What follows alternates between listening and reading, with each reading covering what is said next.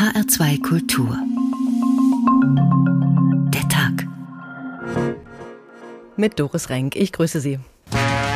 Eigentlich ist jeder Tag, der in der Schule verbracht werden kann, für die Kinder gut, aber zaubern kann keiner. Das ist kein hessisches Problem, das haben alle. Remote-Unterricht mit einer ersten Klasse, die sitzen keine Dreiviertelstunde still vor irgendeinem iPad und hören zu oder machen irgendwas.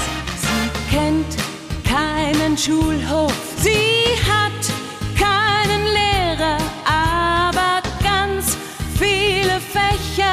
ist schon schade, wenn man keine Freunde mehr sieht. Das wahre Potenzial der digitalen Bildung wird aber an den deutschen Schulen zumeist noch nicht gehoben. In die Schule des Lebens müssen wir alle gehen. Meine Kolleginnen und Kollegen fühlen sich oft wie verraten und verkauft, wenn am Freitagnachmittag eine Meldung kommt und am Montag etwas umgesetzt werden soll. So kann man doch mit Personal nicht umgehen. Man lernt immer etwas Neues. Manchmal lernt man vergebens. Zur Grundschule kann ich vielleicht mithelfen, aber auf die weiterführende Schule ist es auch für mich schwierig.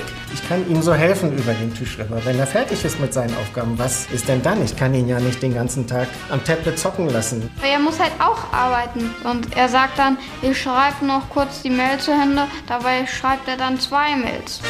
In die Schule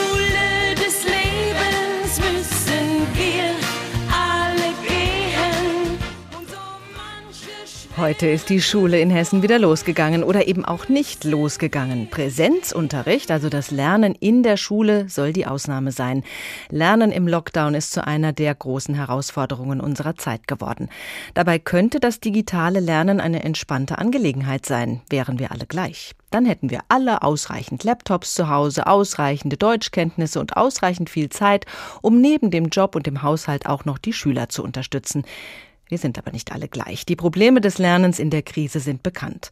Was machen wir nun daraus? Die glänzende Seite der digitalen Medaille? Schüler lernen Mathe oft besser mit digitalen Tutorials als im Unterricht.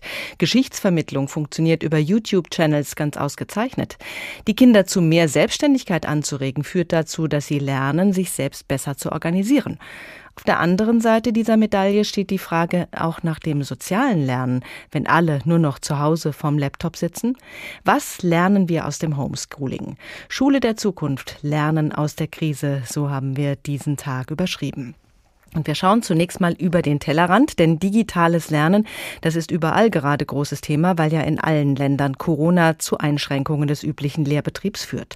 Heute hat die BBC das größte Lernprogramm ihrer Geschichte gestartet, online und on air.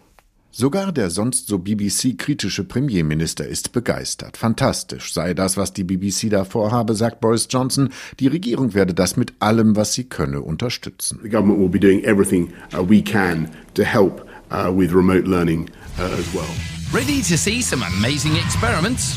Yes! Horrible histories. Famous writer Will Shakespeare here just come to share some knowledge with some kids. Mit dem Portal Bitesize hat die alte Tante BBC bereits ein umfangreiches Angebot für alle jungen Altersgruppen. Bitesize heißt frei übersetzt mundgerechte Häppchen und so ist es auch ganz auf Kinder und Jugendliche zugeschnitten. Lernvideos und Sprachübungen, Matheaufgaben oder einfach auch nur Spiele. I've been inspired by Banksy to hide in a gallery. Just don't try anything you see here at home. Mit dem Material von Bitesize kann man sich aber auch auf Prüfungen vorbereiten. Mathe, Geografie, Geschichte, Fremdsprachen, alle wichtigen Unterrichtsfächer sind dabei. Bei allen Clips, Klicks und Gags, es wird ein pädagogisch ambitioniertes Lernprogramm sein, versichert Helen Fawkes von der BBC. Yes, they are educational. Wir werden unser Lernangebot um Bitesize herumbauen, sagt Helen Fawkes. Täglich drei Stunden Grundschulunterricht am Morgen und mindestens zwei Stunden für weiterführende Schulen. Das ist als Ergänzung gedacht zu den Online-Stunden, die die Schulen bereits geben, erklärt Fawkes. It's there for parents, uh, you know, when they're juggling. Es soll den Eltern helfen, die im Moment mit vielen Dingen jonglieren müssen. Es verstärkt das Lernen, aber es hat auch spielerische Elemente. Und es erreicht auch die, die nur begrenzten Zugang zum Internet haben. Ich glaube, das ist genau das Richtige, was wir im Moment im Lockdown brauchen. Über das Online-Angebot hinaus wird die BBC auch ihren Fernsehkanal BBC 2 heranziehen, der sonst über weite Strecken des Tages verwaist ist. Das soll vor allem denen nutzen, die sich ihre Internetgeräte zu Hause mit anderen Mitgliedern des Haushalts teilen müssen oder womöglich gar keine haben. Edwina Ogo zum Beispiel in Bristol hat nur ein Handy, aber drei schulpflichtige Kinder. Die Schulschließung im ersten Lockdown war furchtbar, erinnert sich Edwina. Ich kam an einen Punkt, an dem ich wirklich niedergeschlagen war. Ich hatte Sorgen um meine Kinder. Wie willst du die ganzen Schularbeiten mit einem einzigen Handy schaffen? Es war ein Albtraum. BBC Bite Size gibt es bereits seit mehr als 20 Jahren, aber wohl noch nie war das Angebot für Millionen Menschen im Vereinigten Königreich so wichtig. Denn gerade erst wurde wieder ein kompletter Lockdown verhängt, das heißt, alle Schulen sind geschlossen und Schülerinnen und Schüler, Lehrerinnen, Lehrer und Eltern sind wieder aufs Lernen zu Hause angewiesen. Thomas Spickhofen über Bite Size, häppchenweise Lernstoffvermittlung bei der BBC. Auch eine ziemlich gute Idee, so ein Angebot auf den Fernseher auszuweiten, denn die Angebote im Internet bringen eben nicht nur Familien in England an die Grenzen, wenn nicht so viele Endgeräte zur Verfügung stehen, wie es Kinder im Haushalt gibt. Ein Angebot, für das man zum Beispiel nur das Handy braucht, kommt aus Darmstadt. Das englische Wort für unterrichten steckt im Namen des südhessischen Unternehmens Teach und das Wort für Technik auch ein bisschen Tech. Teach mit zwei E ist bei der Namenswahl herausgekommen und dahinter stehen Joel und Emanuele Monaco, die dieses Start-up gegründet haben. Am Telefon ist jetzt Joel Monaco. Schönen guten Tag. Guten Tag, vielen Dank für die Einladung. Wir hören ja immer wieder, dass die Schulen, die Lehrer und die Schüler ziemlich überfordert sind mit der digitalen Lehrstoffvermittlung. Wie kann Teach dabei helfen? Naja, also was Teach letztlich macht, ist, ähm, wir sind nicht einfach nur ein Webconferencing-Tool, sondern wir versuchen, das Klassenzimmer digital abzubilden. Mit all seinen typischen Unterrichtsritualen, die man so aus dem Präsenzunterricht kennt. Mhm. Und bei uns im Fokus liegt vor allem, das Ganze mit möglichst geringster und günstigster Hardware zu machen. Ähm, also gerade was wir gehört haben, nicht jeder Haushalt hat einen Laptop für ein schulpflichtiges Kind zu Hause, ähm, geschweige denn mehrere. Das heißt, ähm, wir versuchen uns gerade auch auf das Smartphone zu konzentrieren. Sprich, jeder Schüler, jede Schülerin kann problemlos mit unserem Tool über das Smartphone am Unterricht teilnehmen. An die 200 Schulen arbeiten aktuell schon mit Teach. Ähm, wenn Sie sagen, es ist ähm, der Versuch, das Klassenzimmer eben auf die Plattform zu kriegen, können denn die Schüler auch untereinander Kontakt aufnehmen? Genau, ähm, das ist etwas super, super Wichtiges, weil die sozialen Kontakte eigentlich nicht, zumindest weitestgehend nicht darunter leiden sollten, dass mhm. jeder zu Hause sitzt ähm, vor dem Laptop. Und worauf wir vor allem versuchen zu achten, ist, dass es keine reine Frontbeschallung gibt. Ähm, das BBC-Angebot klingt natürlich super toll, ist aber reine Frontbeschallung. Und uns geht es wirklich darum, dass wir einen digitalen Raum schaffen, in dem sich die Schüler und Schülerinnen auch frei bewegen können. Ähm, sprich, miteinander auch gemeinsam lernen. Also möglicherweise auch außerhalb der Schule gemeinsam sich für Projekte und Klausuren vorbereiten können. Also das ist ein wichtiger Punkt, der nicht vorbleiben darf. Aha, wie funktioniert das genau? Sieht man sich dann auch mithilfe Ihres Programms? Genau. Ähm, also es gibt verschiedene Modi im Prinzip. Ähm, wenn wir uns jetzt mal das typische Klassenzimmer anschauen im normalen Unterricht, dann findet das Ganze so statt, dass der Lehrer in erster Linie ein Video- und Tonstream hat, kann seinen Unterricht abhalten und hat mehrere digitale Tafeln. Und diese digitalen Tafeln kann er eben mit Inhalten bespielen. Und ähm, Schüler und Schülerinnen können sich melden, können zum Unterricht dazugeschaltet werden, erscheinen dann ebenfalls mit Video und können sogar zur Tafel vorgerufen werden. Ähm, das heißt, Sie bekommen dann Zugang zur Tafel, können Gleichungen vor der Tafel lösen, können Hausaufgaben präsentieren. All das, was man so kennt. Hm, klingt ja ziemlich genial, aber das Programm war gar nicht unbedingt für Corona gedacht, oder? Ähm, nicht unbedingt. Also wir beschäftigen uns schon länger mit der Digitalisierung von Schulen. Ähm, jetzt muss man natürlich sagen, dass es ein unglaublich schwerer, ähm, sehr regulierter Markt ist und man da gerade als als jüngeres Startup nicht unbedingt ähm, die großen Möglichkeiten hat, da Fuß zu fassen. Mhm. Und da spielt einem so eine Situation, wo dann Schulen offener sind, ähm, für genau solche digitalen Themen schon in die Karten. Was ist Ihre Vision? Wofür soll Teach in Zukunft dann gebraucht werden, wenn Corona mal überwunden ist?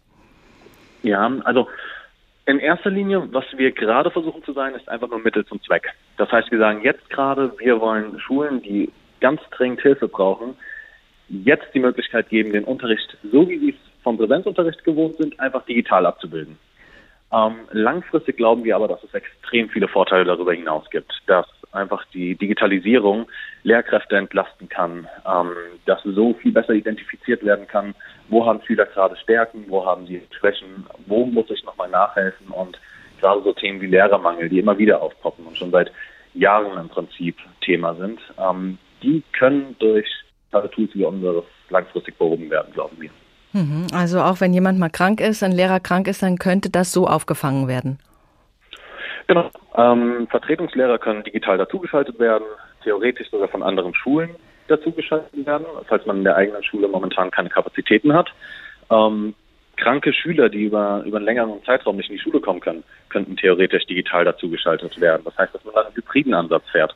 Aha. Also da wird sich eine Menge verändern in der Schule der Zukunft. Joel und Emanuele Monaco haben ein Start-up gegründet, das sich Teach nennt und das jetzt in der Corona-Krise sehr gebraucht wird. Vielen Dank, Herr Monaco. Der amerikanische Biochemiker Isaac Asimov war ein gefeierter Science-Fiction-Autor. Mit dem Thema Schule hat er sich auch beschäftigt in seiner kurzen Erzählung Die Schule. 1954 hat er diese Geschichte geschrieben. Sie handelt von zwei Kindern, die im Jahr 2157 leben und auf dem Speicher ein altes Buch finden. Margie schrieb es am Abend sogar in ihr Tagebuch. Auf die Seite mit der Titelzeile 17. Mai 2157 schrieb sie Heute hat Tommy ein richtiges Buch gefunden. Es war ein sehr altes Buch. Margies Großvater hatte ihr einmal erzählt, dass er als kleiner Junge von seinem Großvater gehört hätte, wie in früheren Zeiten alle Geschichten auf Papier gedruckt gewesen wären. Sie wendeten die Seiten, die schon vergilbt und brüchig waren, und es war ungemein komisch, Worte zu lesen, die stillstanden, statt sich über den Bildschirm zu bewegen, wie es sich gehörte. Denk mal, sagte Tommy, was für eine Verschwendung. Wenn du mit dem Buch fertig bist, musst du es wegwerfen. Unser Fernseher hat schon viele tausend Bücher gezeigt, und er ist noch gut für viele tausend mehr. Den braucht man nie wegzuwerfen. Wo hast du das Buch gefunden? fragte Margie neugierig. Sie war elf und hatte noch nicht so viele Telebücher gesehen wie Tommy. Er war dreizehn. Bei mir zu Haus. Er zeigte mit dem Daumen in die Richtung, ohne hinzusehen, denn er war mit Lesen beschäftigt. Auf dem Dachboden. Wovon handelt es? Schule. Margie wurde zornig. Schule? Was kann man denn schon über die Schule schreiben? Ich hasse die Schule. Margie hatte die Schule schon immer gehasst, aber jetzt hasste sie sie mehr als je zuvor. Der mechanische Lehrer hatte sie wieder und wieder in Geographie abgefragt, und bei jedem Mal war sie schlechter gewesen, bis ihre Mutter bekümmert den Kopf geschüttelt und die Schulinspektion angerufen hatte. Der Schulinspektor war ein runder kleiner Mann mit einem roten Gesicht gewesen, der eine ganze Kiste mit Instrumenten, Drähten und Werkzeugen bei sich getragen hatte. Er hatte Margie angelächelt und ihr einen Apfel gegeben, dann hatte er sich über den mechanischen Lehrer hergemacht und ihn auseinandergenommen. Margie hatte gehofft, dass er ihn nicht wieder zusammenbringen würde, aber er hatte Bescheid gewusst, und nach einer Stunde oder so hatte das Ding wieder dagestanden. Die Schule. Wie die Geschichte von Isaac Asimov weitergeht, das hören wir im Laufe der Sendung. Der Tag in HR2 Kultur, Schule der Zukunft, Lernen aus der Krise. Das ist unser Thema heute. Wir haben das in den letzten Monaten auch immer wieder gehört, dass Eltern, Lehrer und Schüler mit den Herausforderungen, die das Lernen mit sich bringt, wenn die Schulen mehr oder weniger geschlossen sind, ziemlich überfordert sein können. Und deshalb waren ja auch alle so erleichtert, als nach dem ersten Lockdown dann wieder Unterricht in der Schule möglich gemacht wurde. Lange war man sich einig, dass die die Schulschließungen wirklich nur das letzte Mittel sein sollen, damit nicht wieder so viele abgehängt werden. Denn mit den Schulschließungen geht die Schere immer weiter auf. Zwischen denen, die alle Möglichkeiten haben, einen eigenen Laptop, ein ruhiges Wohnumfeld, Unterstützung der Eltern und denen, die das alles nicht haben.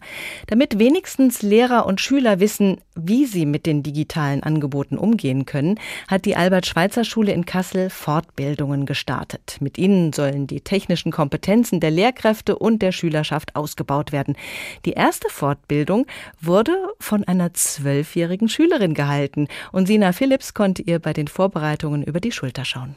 Das ist jetzt hier erstmal der normale Startbildschirm und wenn ich jetzt hier auf das Plus klicke, kommen ganz verschiedene Funktionen. Lilly Ansorge hält eine Fortbildung. Sie ist zwölf Jahre alt und geht auf die Albert-Schweitzer-Schule in Kassel. Vor Lilly stehen ein Tablet und ein Laptop. Über das Tablet zeigt sie ihren Mitschülern eine App, mit der zu Hause Arbeitsblätter bearbeitet werden können. Und über den Laptop sieht sie, ob jemand eine Frage hat. Für ihre Fortbildung hat sich Lilly gut vorbereitet. Also ich habe mir überlegt, wie ich das am besten machen möchte. Und dann habe ich mit meinen Eltern und mit meiner Tante habe ich eine Konferenz mal gemacht. Und dann wurden mir auch Rückmeldungen gegeben, wie ich das jetzt am besten machen kann. Und jetzt weiß ich auch, wie ich das dann machen werde. Sie öffnet die App und zeigt, wie Ordner oder Notizbücher erstellt werden. Sie geht auf jede Funktion ein und erzählt, wie sie mit der App arbeitet. Die Idee für die Fortbildung hatte Schulleiter Markus Krede. An der Albert-Schweitzer-Schule gibt es inzwischen eine Art Schulmessenger, über den Lehrer und Schüler kommunizieren. Lehrer versenden Aufgaben, organisieren so den Unterricht auf Distanz. Markus Krede hofft, Das Ziel der Fortbildung ist, dass Lehrkräfte ihr Methodenrepertoire der Arbeit im Distanzunterricht festigen oder erweitern. Das gilt für Schüler natürlich auch. Hier ist der Fokus eher auf den verschiedenen Lern-Apps. Also Apps zum Vokabellernen oder welche mit Rechtschreibübungen. Oder, wie in Lillys Fall, eine App, die den Schulalltag zu Hause erleichtert. Jeder hat seine Art gefunden, wie er zu Hause am besten arbeiten kann. Und Lilly war sich schnell sicher, dass sie eine Fortbildung anbieten möchte. Ich finde die Idee eigentlich ganz gut. Auch, dass Schüler sich gegenseitig helfen, ist ganz schön. Aber man braucht dafür auch Leute, die das jetzt machen. Also ich habe es jetzt einfach mal gemacht, weil ich dachte, dass es anderen Kindern hilft. Und so sitzt Lilly an ihrem Schreibtisch und schaut auf den einen Bildschirm, auf dem sie die Notiz-App sieht. Auf dem anderen tummeln sich in kleinen Rechtecken ihre Mitschüler. Auch wenn über das Internet viel funktioniert, Lilly freut sich darauf, die Pausen wieder mit ihren Freunden auf dem Schulhof zu verbringen. Fortbildung von Schülern für Schülern, aber natürlich auch für Lehrer an der Albert-Schweitzer-Schule in Kassel. Paul Harder ist Landesschulsprecher in Hessen. Er ist ein Jahr vor dem Abitur und sein Schwerpunkt bei der Arbeit in der Schülervertretung ist unter anderem die Beteiligung der Schüler an der Schulentwicklung. Die will er stärken. Hallo, Herr Harder. Guten Abend. Wir haben ja gerade ein wunderbares Beispiel gehört von Beteiligung. Eine Schülerin hält eine Fortbildung für Schüler und eben auch Lehrer. Von ihrer Kompetenz profitieren die anderen. Äh, Ist das eine super Ausnahme oder gibt es gerade jetzt in der Krise öfter mal solche Situationen, weil sich Schüler manchmal eben besser auskennen mit der Technik als die Lehrer? Also das kommt tatsächlich relativ häufig vor, dass eben wir jüngeren Menschen, die mit diesen ganzen digitalen Medien aufgewachsen sind, diese durchaus besser kennen als die eine oder andere ältere Person. Und äh, da freut es uns natürlich, dass da ein gewisser ähm, bilateraler Austausch entsteht, dass wir als jüngere Person eben noch etwas von den in Anführungszeichen Älteren lernen können, aber dass wir eben auch ähm, in dem, was wir aufgewachsen sind, auch Kenntnisse erworben haben und die auch an die Anführungszeichen Älteren weitergeben können. Mhm. Also das ist kein Einzelfall, das passiert zwar im anderen Maße auch anderswo in einer größeren Anzahl. Also da ist die Krise eine Chance für mehr Beteiligung. Auf jeden Fall. In dieser Krise sollen gerade die Abschlussjahrgänge möglichst wenig leiden unter den erschwerten Bedingungen. Abiturvorbereitung im Distanzunterricht. Wie gut funktioniert das? Naja, es ist durchaus ausbaufähig. Ähm, bei vielen Schülern und Schülerinnen war es jetzt teilweise sogar der Fall, dass sie doch zu Hause geblieben sind, weil die Kommune gesagt hat, ähm, obwohl ihr ein Abschlussjahrgang seid, ist die äh, Gefahr viel zu hoch und deswegen macht das mal Distanz. Und bei Distanzunterricht hat man natürlich die großen Probleme, dass die Lehrkräfte eben immer noch zu wenig Erfahrung haben, nicht gut mit digitalen Medien umgehen können, dass es eben keine Konzepte von der Landesregierung gibt, dass es heißt, das sollen alles äh, die Lehrer und Lehrerinnen machen, die Schulen selbst und dementsprechend kommt es da auch zu ganz, ganz vielen unterschiedlichen Ansätzen in ganz Hessen und dementsprechend auch zu unterschiedlich erfolgreichen Ergebnissen in ganz Hessen. Als Landesschulsprecher äh, versuchen Sie, diese Beteiligung voranzubringen, dass die Schülerschaft da auch mehr gehört wird. Welche Anregungen äh, werden da eingebracht? Was erfahren Sie von Ihren Mitschülern und Mitschülerinnen? Also was uns häufig auffällt, ist, dass das Wissen über gewisse Rechte bei vielen Schüler und Schülerinnen ungleichmäßig verteilt ist. Wenn es beispielsweise um sowas geht wie Hausaufgaben abzuschaffen und eben auch äh, dann beim Distanzunterricht dafür zu sorgen, dass man nicht zu viel aufbekommen soll, da ist beispielsweise die Schulkonferenz, das höchste Gremium einer Schule, ähm, eigentlich der richtige Ort, um sowas zu machen und kann rein theoretisch auch für sowas sorgen, wie einen späteren Schulbeginn, Hausaufgaben abzuschaffen und vielen anderen Dingen, die viele Schüler und Schülerinnen eigentlich haben wollen. Und da merkt man halt, dass die Kenntnisse leider nicht bei allen vorhanden sind, weswegen wir uns immer wünschen, dass da durchaus ein größerer Austausch herrschen sollte, damit eben über solche Dinge mehr bekannt wird und dementsprechend auch mehr im Sinne der Schüler und Schülerinnen gehandelt werden kann. Hm, Wie läuft denn die Zusammenarbeit in den unterschiedlichen Gremien in der Schule und vielleicht sogar mit der Landespolitik? Also bei uns persönlich ist es so, da ist uns aufgefallen, dass wir auch mit anderen ähm, Nichtregierungsorganisationen beziehungsweise Gewerkschaften wie der Gewerkschaft für Erziehung und Wissenschaft oder einer anderen Interessenvertretung, dem Landeselternbeirat, durchaus die gleichen Positionen haben und eben merken, dass viel zu viel geschlafen wurde in der Position. Und wenn es um ähm, die Zusammenarbeit mit dem Hessischen Kultusministerium beispielsweise geht, da haben wir zwar immer tolle Telefonate und Treffen, wenn es aber um Entscheidungen und sonstiges geht, dann werden wir meist erst nach einer Entscheidung angefragt, wie wir denn jetzt die Ergebnisse finden, aber werden nicht wirklich im Prozess mit beteiligt. Ah, das heißt, da fühlen Sie sich eigentlich viel zu wenig gehört. Auf jeden Fall, insbesondere weil ja Schüler und Schülerinnen eigentlich aus den meisten demokratischen Prozessen ausgeschlossen werden, bedeutet eben, ich kann jetzt nicht eine andere Partei wählen, um für andere äh, politische Lagen zu sorgen. Und dementsprechend wäre es für uns eigentlich wünschenswert, dass man dann wenigstens die Beteiligungsmöglichkeiten, die es eben für jüngere Menschen gibt, ernster nimmt, damit diese wenigstens gewissermaßen Mitspracherecht haben. Das ist äh, eine sehr herausfordernde Situation jetzt allgemein in der Schule.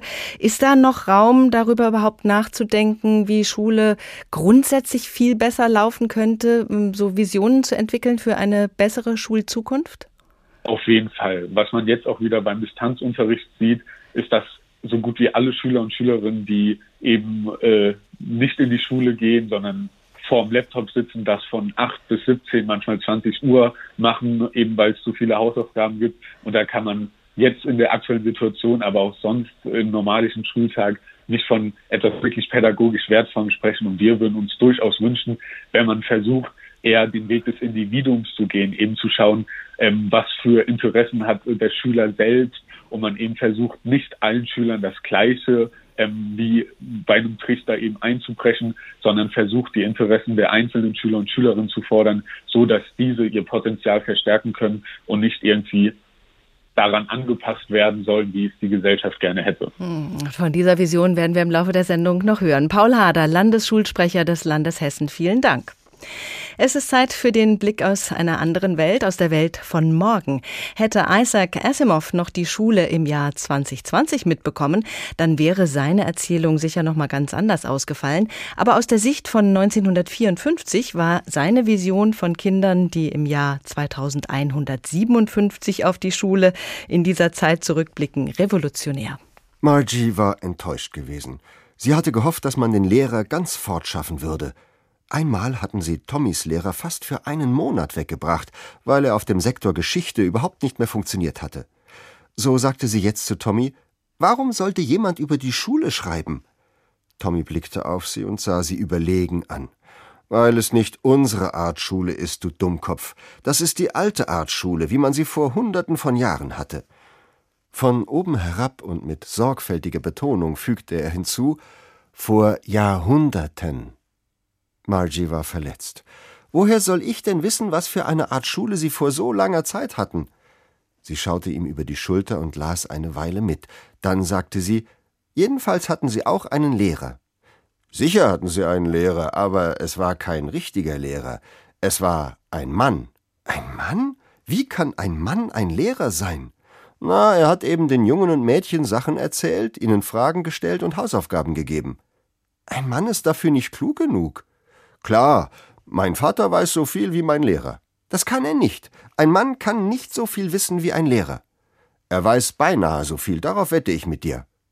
Margie fühlte sich für eine Diskussion nicht stark genug. Sie sagte, mir würde es nicht gefallen, wenn ein fremder Mann ins Haus käme, um Schule zu halten. Tommy kreischte vor Lachen. Du weißt nichts, Margie. Die Lehrer haben nicht bei den Kindern im Haus gelebt. Sie hatten ein besonderes Haus und alle Kinder gingen dorthin. Und alle Kinder lernten dasselbe? Klar, wenn sie im gleichen Alter waren. Aber meine Mutter sagt, ein Lehrer muss genau für den Jungen oder das Mädchen eingestellt werden, die er lehrt, und dass jedes Kind andere Lektionen bekommen muss, weil die Kinder im Lernen ganz verschieden sind. Trotzdem haben sie es damals nicht so gemacht. Wenn es dir nicht gefällt, brauchst du das Buch ja nicht zu lesen. Ich habe nicht gesagt, dass es mir nicht gefällt, sagte Margie hastig. Sie wollte gern mehr über diese komischen Schulen lesen. Wir hören später mehr von dieser Geschichte, die Schule. Schule der Zukunft, Lernen aus der Krise, HR2 Kultur der Tag. Um Schulwissen geht es bei Mr. Wissen to go nicht unbedingt. Es geht um interessante Themen generell, um Fakten und Hintergründe. Das kann Corona sein, Geschichtliches oder auch was zur aktuellen Politik. Auf diesem YouTube-Kanal findet man natürlich auch manches, was man für die Schule gut gebrauchen kann. Und man findet vieles, was vielleicht in der Schule eine größere Rolle spielen sollte. Wir hören mal rein in Geschichte auf YouTube. Wenn ihr an eine absolutistische Monarchie denkt, wer fällt euch da ein? Ja klar, er hier, Ludwig XIV., quasi der Urvater aller absolutistischen Monarchen, der Sonnenkönig, dem Sätze zugeschrieben werden wie der Staat bin ich, auch wenn er das vielleicht gar nicht gesagt hat. Absolutistische Herrscher sind eine Sache aus vergangenen Jahrhunderten, aus einer Zeit, in der die meisten Menschen in einem Land Untertanen ohne jegliche Rechte waren. Heute ist es anders. Die Demokratie hat sich fast überall durchgesetzt und Sonnenkönige gibt es nicht mehr. Absolutismus kennen wir höchstens noch aus dem Geschichtsunterricht. Wirklich? Naja, es gibt da ein Land in Europa, in dem das noch ein bisschen anders ist, in dem es keine freien Wahlen gibt, kein Parlament und keine unabhängigen Gerichte. Trotzdem unterhalten alle großen Staaten der Welt diplomatische Beziehungen zu dem Land und arbeiten eng mit seiner Führung zusammen. Seine Regierung gehört zu den einflussreichsten der Welt und sein Anführer steht in der Forbes-Liste der mächtigsten Personen auf Platz 6 hinter Jeff Bezos, dem Amazon-Chef, Angela Merkel und Donald Trump. Es geht um den Vatikan, genauer gesagt den Staat Vatikanstadt. Was ist das für ein Land und wie mächtig ist es wirklich? Genau darum geht's jetzt. Das war ein Ausschnitt aus Mr. Wissen to go. Und dieser Mr. Wissen to go, das ist Mirko Drotschmann. Hallo, Herr Drotschmann. Hallo. Wie funktioniert Wissen to go? Ja, wie der Name das schon sagt, im Prinzip Wissen zum Mitnehmen.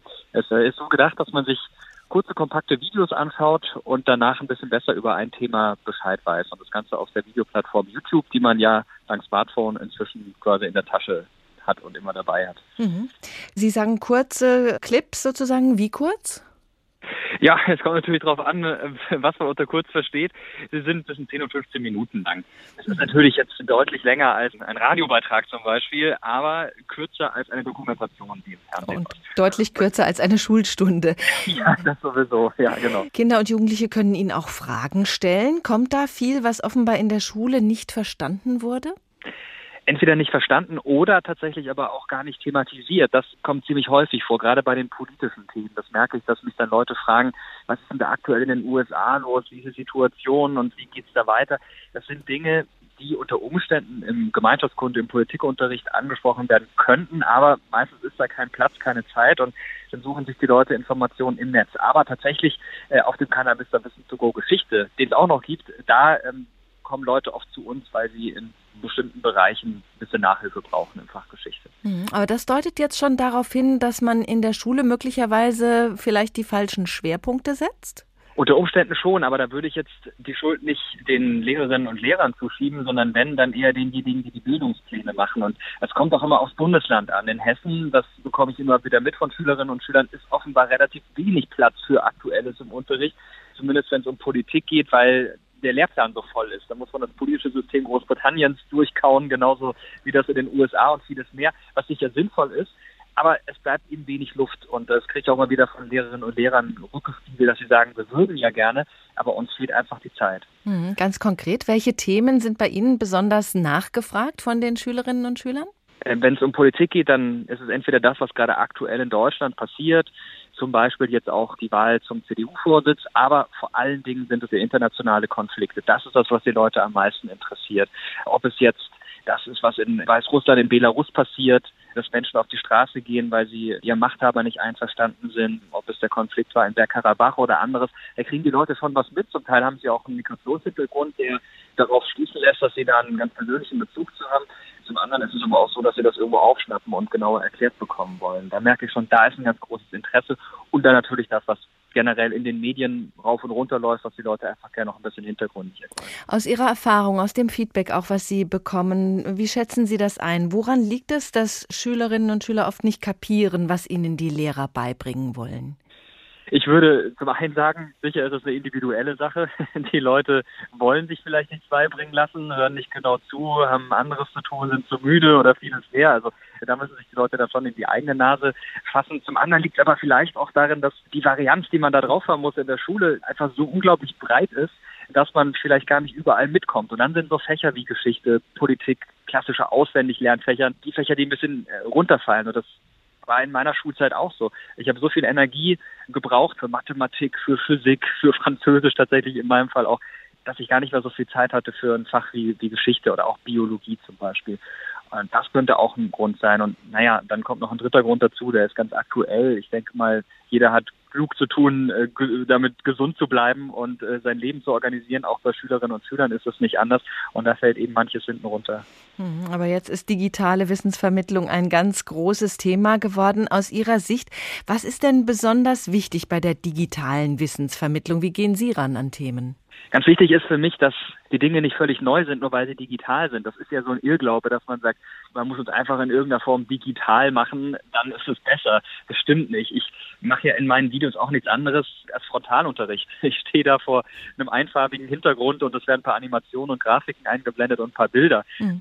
Vereinfacht gesagt und mehr passiert da gar nicht es kommt gar nicht unbedingt auf die Form an, sondern es muss einfach eine pädagogisch anspruchsvolle und ansprechende Art und Weise sein, in der die Inhalte aufbereitet sind. Und wenn es um digitalen Unterricht jetzt auch gerade in der Pandemie geht, finde ich, dass die Lehrerinnen und Lehrer gut daran tun, das, was sie können, die Stärke, nämlich die Inhalte vermitteln, einfach auf dieses neue Medium übertragen und sich überlegen, wie können wir das in einer Videokonferenz machen und wie können wir die Leute da mitnehmen. Denn wir haben unglaublich viele ganz tolle und begabte Lehrerinnen und Lehrer und die können das auch gut per Videochat. Sie müssen halt nur noch ein bisschen angeleitet werden, wie man dieses Tool bedient. Mhm. Und da kann man, finde ich, und das ist auch eine Kritik, die ich hätte an eigentlich alle Kultusministerien, auch nicht davon ausgehen, dass sie das einfach so mal auf Knopfdruck können, sondern man muss sie ausbilden.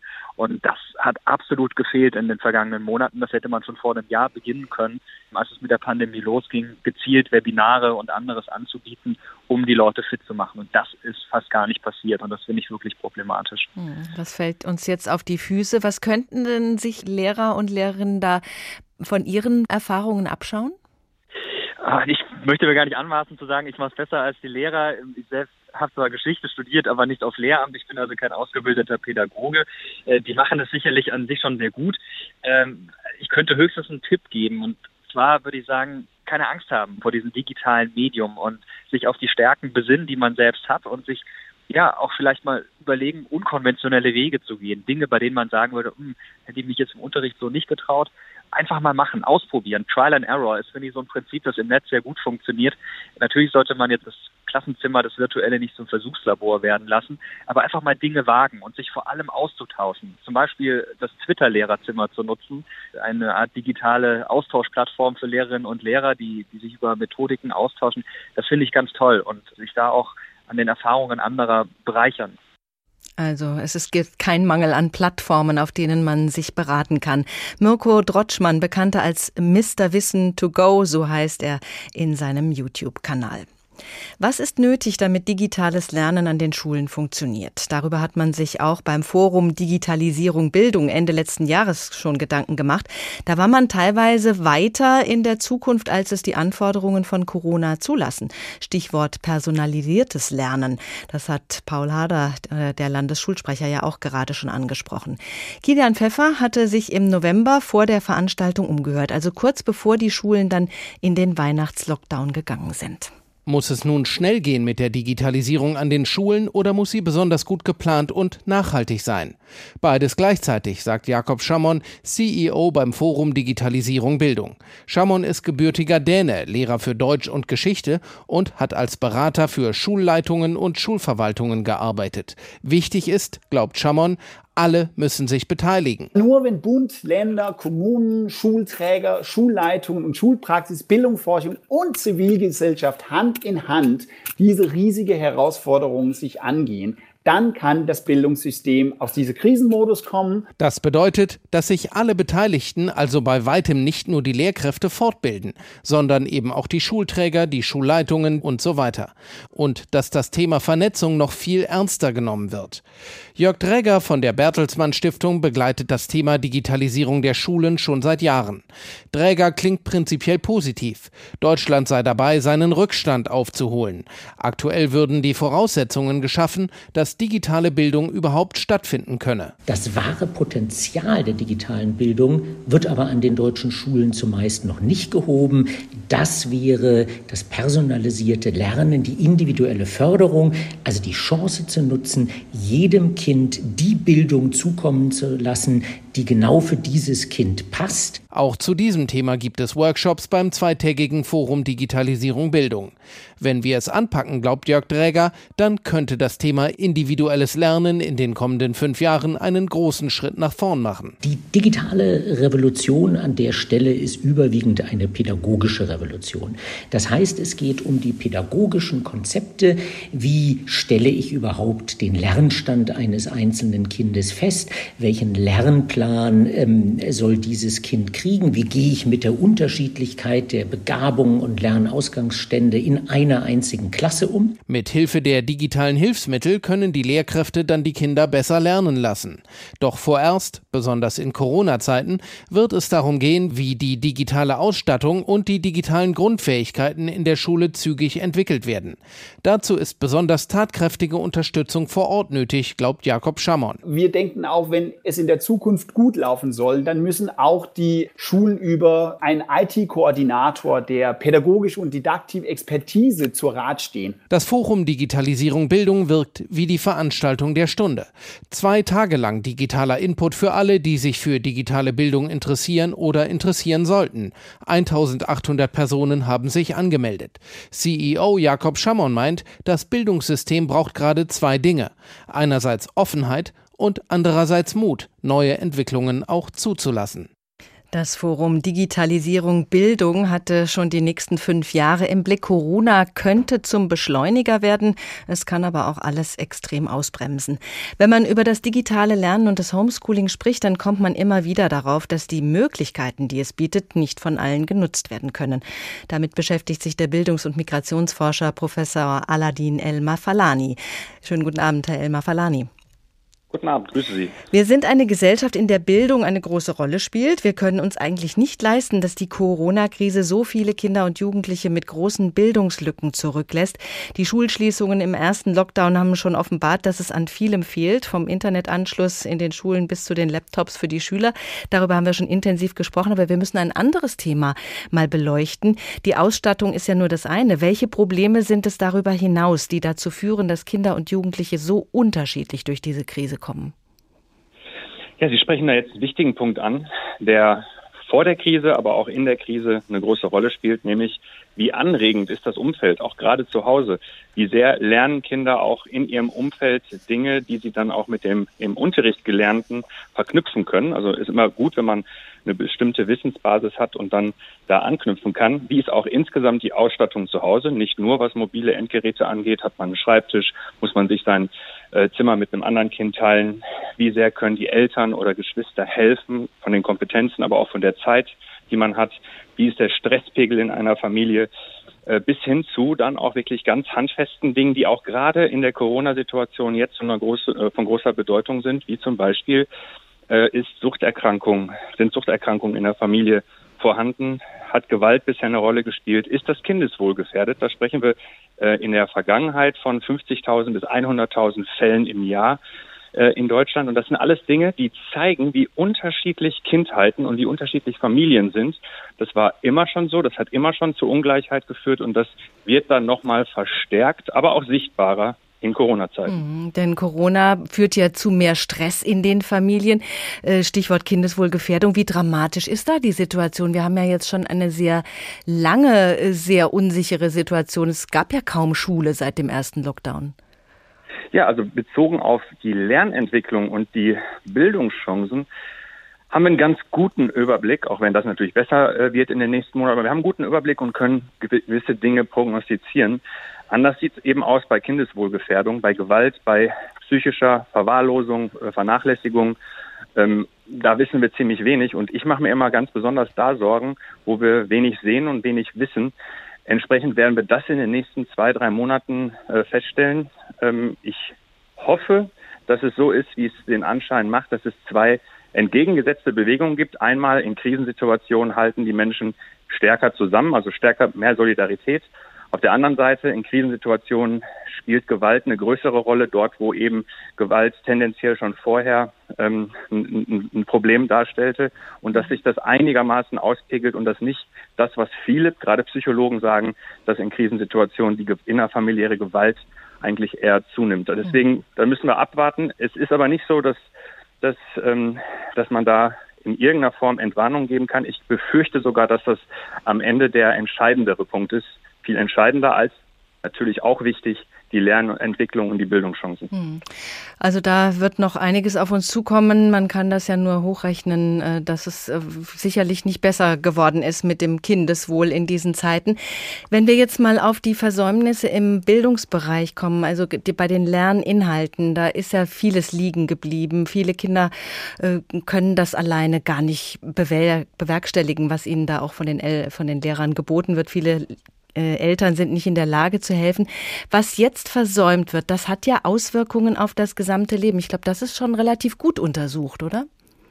Ja, da, da, da bilden wir Analogien, also so Parallelen zwischen der Forschung, die es schon gibt, beispielsweise ähm, wenn wir uns anschauen, wie die welchen Einfluss Schulferien auf die Lernentwicklung und die Kompetenzentwicklung von Kindern und Jugendlichen haben. Da haben wir festgestellt, das ist ein international ziemlich äh, stabiler Befund, dass je länger die Sommerferien eben sind, umso stärker ähm, beeinträchtigt das die Lernentwicklung, ganz besonders bei benachteiligten Kindern und Jugendlichen.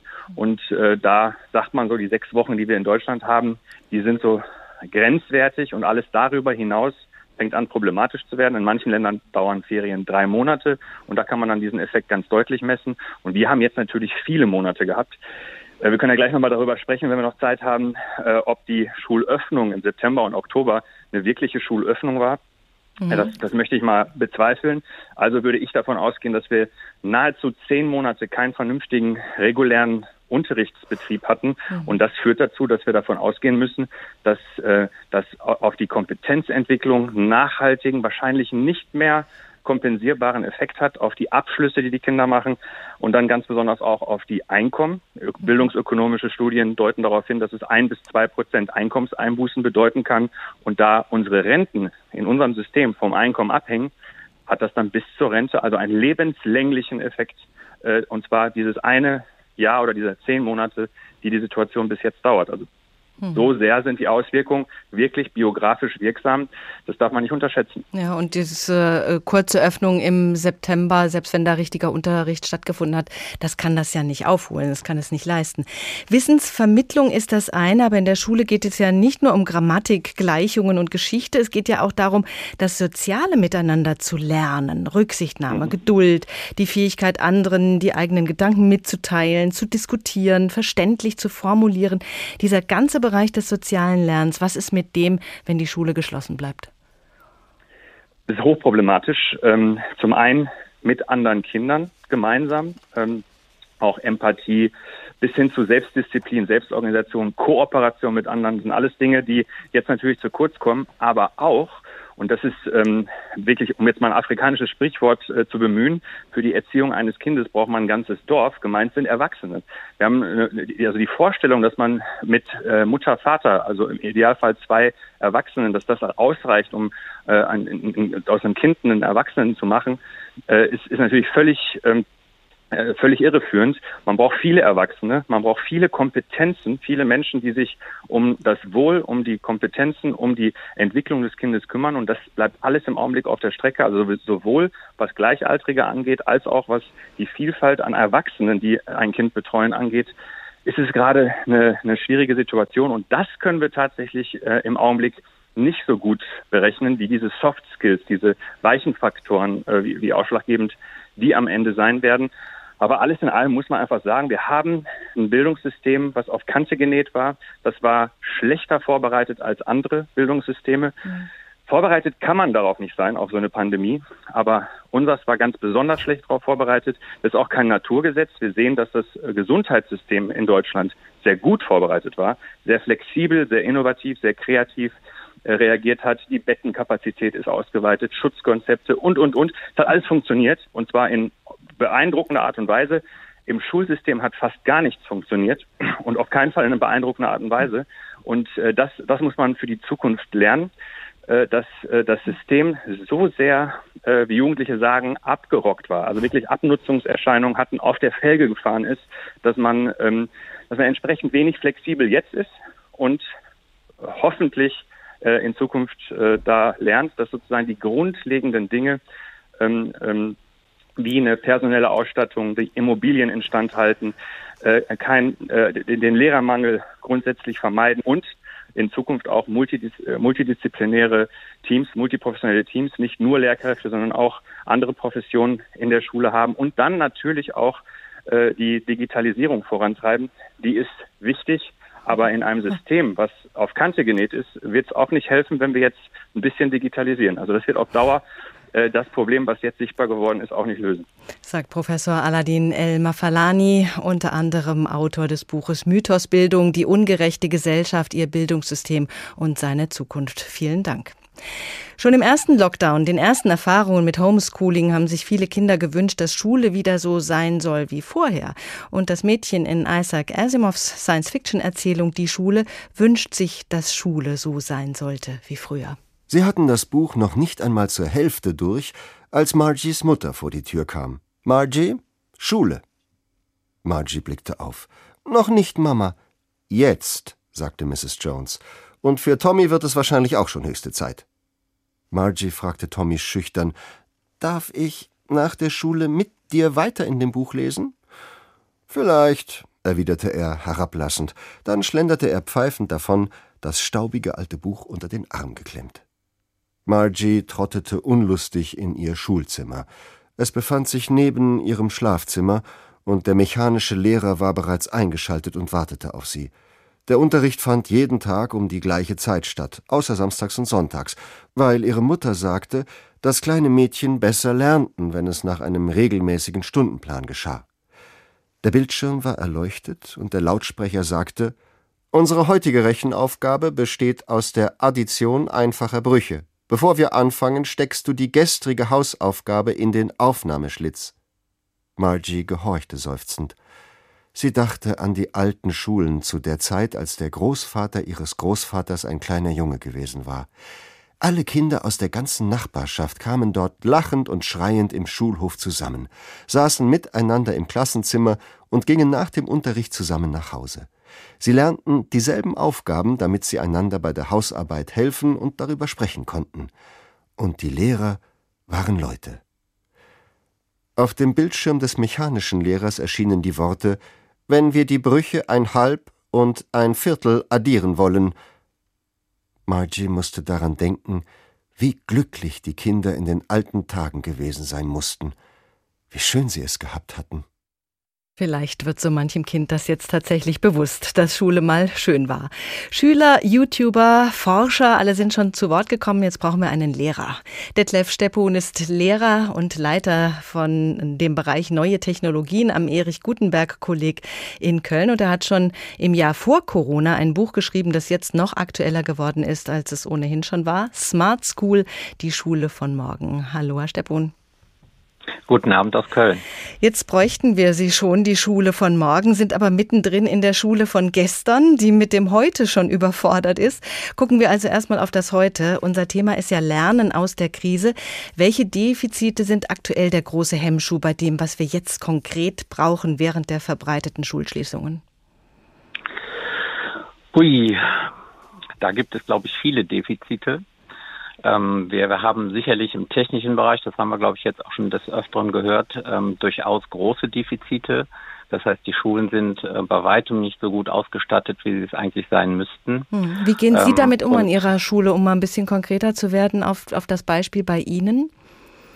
Jetzt muss ich sagen, unsere Schule ist relativ gut ausgestattet, weil wir auch schon seit 1995 sehr stark auf Digitalisierung gesetzt haben mhm. und die Digitalisierung eigentlich auch schon kollegiumsweit wirklich eingeführt haben. Das heißt, bei uns an der Schule diskutieren wir gar nicht mehr darüber, ob wir digital arbeiten, sondern wir diskutieren darüber, wie wir am besten digital arbeiten. Mhm. Und das war nicht, weil Sie Corona befürchtet haben, sondern weil Sie sich für die Zukunft aufstellen wollten. Ja, genau. Also wir haben schon nach vorne geschaut. Es gibt ein sehr, sehr schönes Zitat von Vishal Sikka. Der sagt, es wird an den Schulen und Universitäten über die Welt unterrichtet, wie sie war und nicht, wie sie sein wird. Mhm. Und wir möchten den Fokus gerne auch auf morgen setzen. Denn ähm, das Morgen kommt sehr schnell und gerade die die ähm, Schlüsseltechnologien der Digitalisierung werden im Moment sehr stark vernachlässigt. Und wir versuchen halt an unserer Schule tatsächlich diese Technologien auch schon in den Unterricht zu integrieren. Das heißt, bei Ihnen geht es um Robotik, um KI, vielleicht auch um E-Sports? Ähm, ja, bei uns geht es tatsächlich um diese Themen, aber sogar darüber hinaus. Also wir beschäftigen uns auch schon ein bisschen mit Big Data und natürlich künstlicher Intelligenz, insbesondere im Hinblick auf individualisiertes Lernen. Wir setzen sehr stark Virtual Reality schon ein, insbesondere dort im Bereich E-Sports oder bei Kaufleuten für Büromanagement. Und wir arbeiten auch schon zum großen Teil am Thema Robotik. Wir haben also sieben humanoide Roboter und mit einer Robotik AG sind wir also dort unterwegs und waren vor kurzem beispielsweise auch in einem Kölner Kinderkrankenhaus.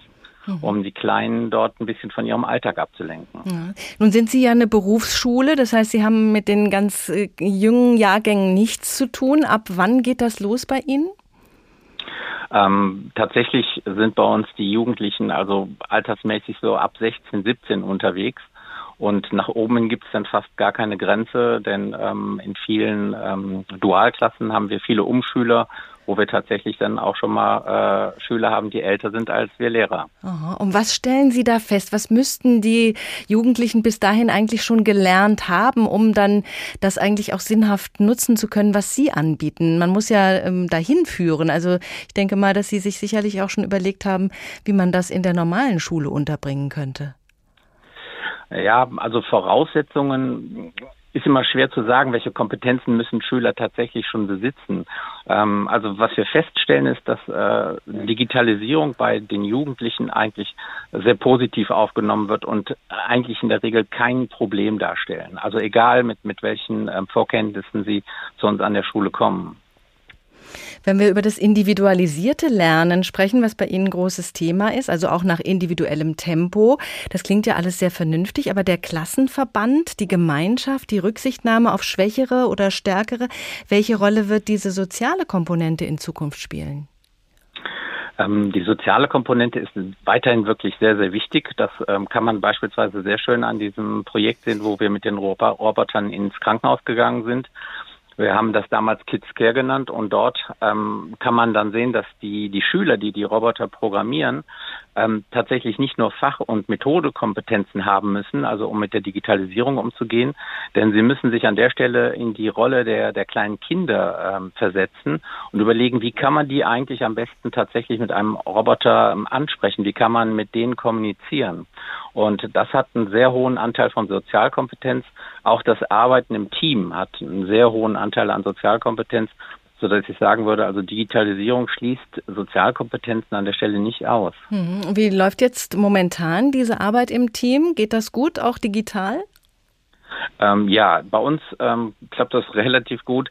Wir haben seit 2013 haben wir an unserer Schule ein School-at-Home-Konzept realisiert. Das heißt also seit 2013 ähm, arbeiten wir tatsächlich schon mit Distanzunterricht, so wie er heute an der Schule stattfindet äh, in Corona-Zeiten und dadurch war für uns auch der Umstieg relativ einfach. Wir arbeiten schon seit über sieben Jahren, acht Jahren mit einer ähm, Lernplattform und ähm, das heißt, unser komplettes Kollegium ist es eigentlich gewohnt, mit einer Lernplattform zu arbeiten und darüber tatsächlich auch zu kommunizieren und auch zu unterrichten. Jetzt würde ich denken, nach dem, was Sie so berichten, dass die Verantwortlichen für Schulentwicklung in die Türen einrennen müssten. Ist das so?